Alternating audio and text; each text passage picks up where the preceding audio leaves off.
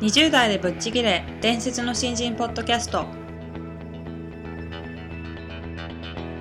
伝説の新人ポッドキャストはさまざまな業界で伝説的な活躍をしているゲストをお招きし20代の皆さんに向けて優秀な人材と言われるレベルではなく圧倒的に突き抜けた人材になるためのヒントをお伝えしていく番組です。本気の20代に火をつける伝説の新人養成プロジェクトがお送りいたします。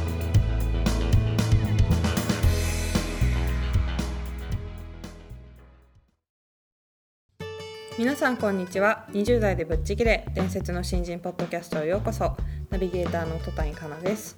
伝説の新人プロジェクト小宮です。よろしくお願いします。よろしくお願いします、えー今回は前回に引き続きまして、はい。えー株式会社デリスの杉浦さんにお越しいただいております。今回は目標設定力が違うというテーマについてお話ししていただこうかと思うんですけども、P&G もその目標というか目的を持って何事もするっていうことを非常そうですね。に、あの大切にされているうん。ということであの杉浦さんもその著書で10の習慣っていうのを紹介されてますけどもここの目的は何っていうことを常に意識するっていううん。この習慣を。しんどいよねずっと聞かれる時そうですね、うん。まあでもこれが一番一押しだっていうことを杉浦さんもあのおっしゃっているのであのいろいろ杉浦さんにお伺いしていこうかと思いますので、はい。よろしくお願いしうんます。よろしくお願いします。はい、それでは杉浦さん今回もどうぞよろしくお願いします。お願いしますお願いします。えー今回は目標設定力が違うというテーマでお話をしていただこうかと思うんですけども、あはい。の前回のお話でもその P&G は目的は何っていうことを非常に大切にはいしているっていうことだったんですけど、はいまあ、その目標設定力っていう部分であの少しリンクする部分があるかなと思うんですけどそのやっぱり常に目的を持つことっていうのはあの大切だなと思うんですが杉浦さんから見てこう目的を持つことの重要さだったりそれを持つことで得られる効果みたいなのって、はい何かお考えのことがあればお伺いしたいなと思うんですが。はい。いつも私研修研修いくつかあのコンテンツあるんですけども、はい。どの研修をするにしても初めに伺うのは目的って何ですか？何だと思いますか？っていう質問とはい。目的がある場合とない場合とではどう違いますか？うん。うん。っていう投げかけから始めるんですなるね。でそうすると大体皆さん出てくる言葉っていうのはまあいろいろなんですけれども、はい。ゴール到達点うん。結果、うん。モチベーションが高くなる。うん。段取りや優先順位が明確になるとか、うんはい。行動がぶれないとか。なんか非常にと目的に対してポジティブな声がうん。上がりますよね、はい。そしたら目的があるのとないのとどっちがいいでしょまああった方がうもう100%みんなあった方がいいっていうふうになるんですね。はい。なのであの一度そういうふうに一回考えていただくと、はい。あの自身でその目的の効果っていうのをまず、すごく感じていただけるんではないかなと思うので、一回考えていただくといいかなというふうに思います。でその上で私が目的の効果として考えているのは、はい。目的は成果そのものである。うんうん。というふうに思っていますし、はい。もう一つはチームいろんな価値観のある人間が揃っている中でのその価値観を共通にしてエネルギーのベクトル、こっちに行くぞっていう、はいはい。まあ、やる気だったりとか、気持ちとかうん。意識のベクトルを一つにするものっていうふうにお伝えしています。はい。つまり目的があれば成果を出せる。うん。しかも個人だけではなくってチームで成果を出すことができるんだよっていうふうにお伝えしています。なるほど。そのなんか目的の、うん。えー、と見つけ方もちろん上司から言われて、うんうん。えーあ目的はこれなんだなっていうふうに理解できることもあるんですけど、自分でその目的を、えー何なんだろうって考えて設定しないといけない場合もあるじゃないですか、うんはい。そのなんか上手な目的の見つけ方って何かあったりとかします？はい、あの私が強く最近言っているのは、目的って欲望だよねっていうふうに言っているんですね、うん。目的って到達点であはい。り成果である、うん。じゃあ何かどこかに行きたいっていうふうに思っているあるいはそれを手に入れたいっていうはい。ものじゃないといけないじゃないですか、うん。じゃあ自分が人生で本当に欲しいものって何なの？っはい。そっから考えてみればっていうふうにすごく言っているんですね。でもう一つ重要なことはストーリうん。ーなんですね。うん。で自分が人生で絶対欲しいものそれって長期的目標なわけですよ。はい。それと今いること、今じゃあそのために何かをしなければいけないかっていうのを、まあ、階段上に考える時に、はい。今から逆算今っていうより今から考えるっていうよりは逆算して考えていただきたい。それと同じように会社企業の中でもし目標を立てるのであれば、い。やっぱり企業目的っていうのが一番大きい目的になるべきなので、じゃあ企業の目的って何なの、それを達成するために部署の目的って何なの？でそれをするためには自分の仕事として何を達成しなきゃいけないんだろうか。っていうふうにちゃんとストーリーとしてつながることを考えていけば、うんうんうん。そんなにブレることをあの設定することはなくなるのかなというふうに思います。うん、でその時に企業自分が今やるべき目的を決める時には、まあ、企業の目的からっていうところの整合性と自分が人生で達成したいところの目的の両方を考えてうまく組み合わせるとよりやる気っていうのができてくるかなというふうに思うのでその目の前にあることをただ単にもう会社のためにって思うんじゃなくてこれが自分の人生のここに役立つようになるっていうふうに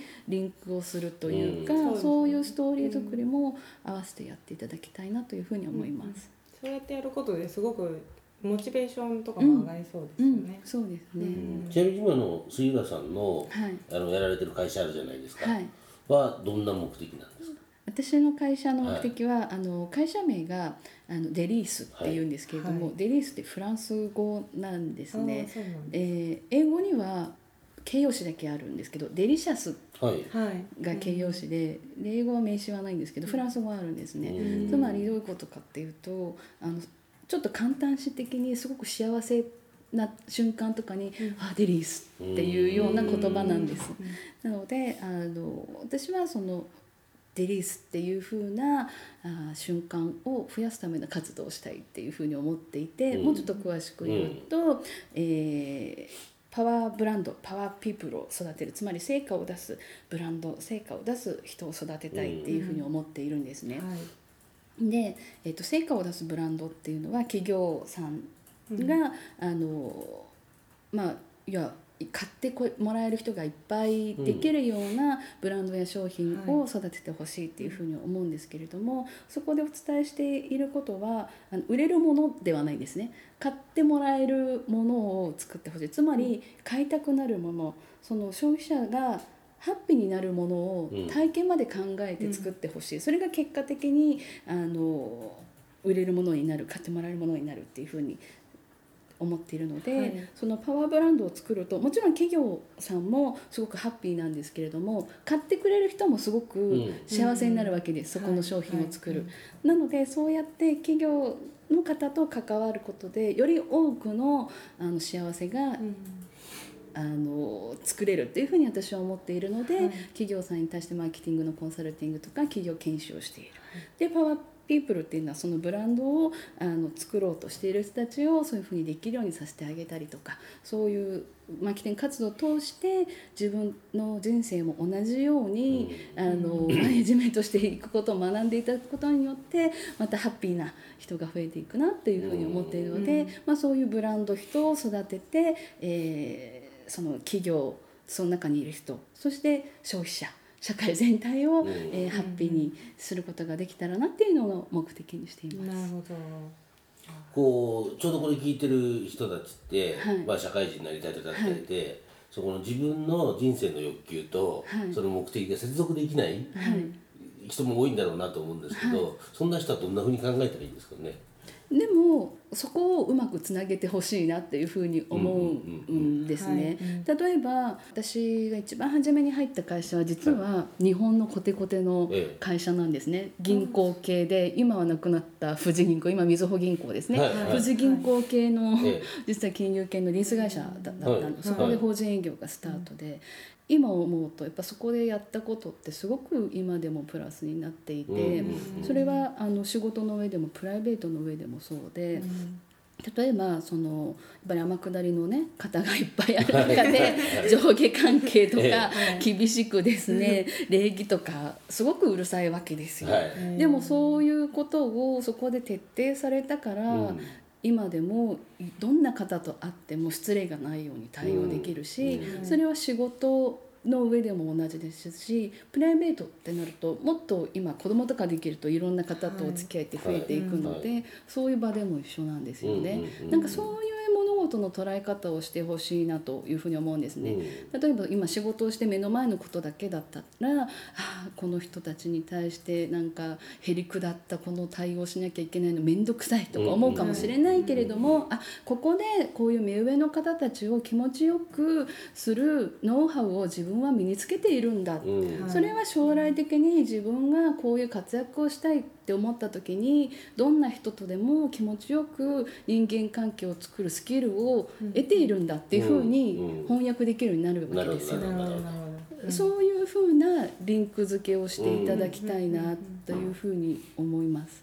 なるほど、うんうんまあなんか今おっしゃったその上司にへりくだるっていうのも実は目的が そうであすそうでってそれを見つけられるかどうかが非常にす。そうですねうん。もうその目の前のことだけだったら面倒くさいっていうふうにきっと思うんだけれども、はい将来何かに役に立つっていうような、うんまあ貪欲さですよね。うん それもいうふうな視点で持ってもらいたいなというふうに思います。はい、ということであの今回も素敵なお話どうもありがとうございました。あありがとうございました。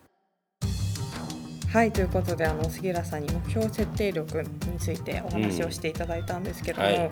やっぱりこう目的を持つことっていうのは非常に大切だなっていうことを改めて感じたんですけども、小宮さんもはい。20代の頃から割とこういうなんか目的を持ったり目標を設定したりしてお仕事されてきたんですか？割とね20代の僕リクルートっていう会社にいましたけど、はい。まあ、人事だったり営業だったりっていう中で、はい。会社としてとかし業績に対して目標は結構明確だったんですよね、営業で言えば数字がすごく明確だったし、はいはいはい。採用の中でもこうプロセスの中の例えば最初に面接やる数何人とか、はい。うんうんそこからアップする人何人とか、はい。内定者何人みたいな、数字的な目標はすごく明確で、はい。そういう意味では目標設定をされてたし、はい。でトップ取るにはどうしたらいいかみたいなね、ことを考える環境にはあったんですね。うん。ただ同時にというかある意味であの杉浦さんもおっしゃってましたけど、はい。こう働く上での目的みたいなもので、はい。やっぱり少し長期的に見た時に営業で数字をただ追っかけるだけじゃなくて、はい。やっぱりお客さんが何でも僕に頼んでもらえるようになるにはどうしたらいいかとか、はい。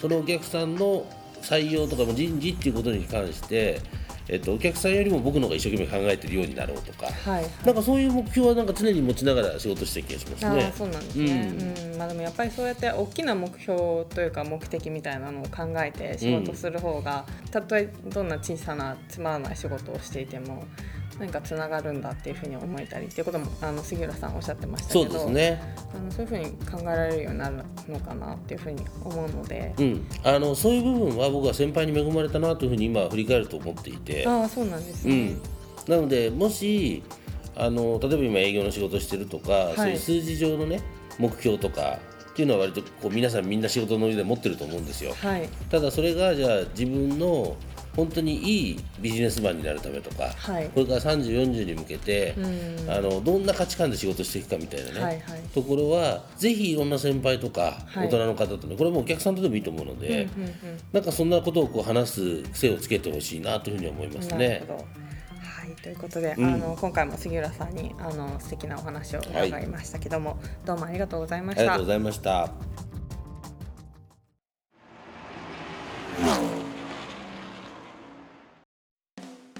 本日のトークはいかがでしたでしょうか？伝説の新人養成プロジェクトのホームページおよびに Facebook ページでは新人時代を誰よりも早く駆け抜けるためのヒントや講座情報など日々更新していますのでぜひ一度ご覧ください。検索キーワードは伝説の新人です。また集英社より出版されている伝説の新人20代でチャンスをつかみ突き抜ける人の10の違いでは20代のうちから身につけておくべき習慣について分かりやすく解説しています。ぜひ皆さんも突き抜けるための思考や行動習慣を新人時代の今にこそ自分のものにしていってください。この番組は伝説の新人養成プロジェクトの提供でお送りしました。